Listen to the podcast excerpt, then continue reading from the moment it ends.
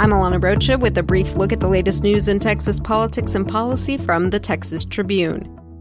Offering few details, President Donald Trump has doubled down on his intent to militarize and fortify the border against a caravan of Central American asylum seekers making their way north toward the U.S., saying his administration recently did away with catch and release for undocumented immigrants and that he plans to erect tents to hold future border crossers, including their children, until their immigration cases are resolved. The Tribune's El Paso bureau chief, Julian Aguilar, reports that Trump did not detail how he plans to get around a long-standing court settlement that limits how long the government can detain undocumented minors. Nor did he give information on the number or location of the tents. Governor Greg Abbott has been working on a plan to fix school finance. It's resulted in an 86 page slideshow with specific ideas to improve outcomes for students and, at the same time, reduce Texans' skyrocketing property tax bills.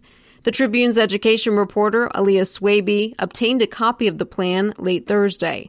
She writes that the proposal would give school districts financial incentives to improve student performance, as well as cap the revenue school districts can collect from property taxes. While property tax reform advocates are excited about the proposal, some educators say it doesn't go far enough to address funding shortfalls for schools or help students who are not academically succeeding.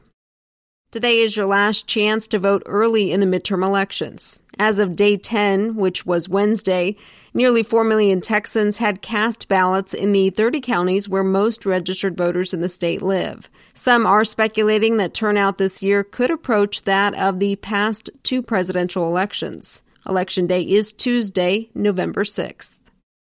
As we reported earlier this week, a handful of voters attempting to cast straight ticket ballots complained that upon reviewing their list of candidates on the summary screen, their choices were deselected or a candidate from an opposing party was selected. State election officials chalked it up to user error.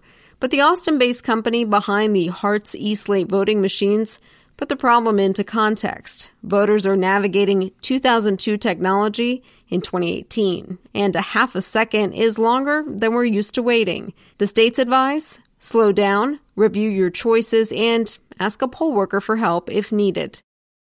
Ted Cruz is facing criticism for not distancing himself from Congressman Steve King, as others in the GOP condemn the Iowan for his years of inflammatory comments on race, ethnicity, and immigration that have recently included retweeting a Nazi sympathizer and backing a white nationalist running for Toronto mayor. Saturday's shooting at a Pittsburgh synagogue, which left 11 people dead, brought renewed attention to King's rhetoric, spurring the chairman of House Republicans' campaign arm to issue an extraordinary rebuke of King that said the country, quote, must stand up against white supremacy and hate in all forms.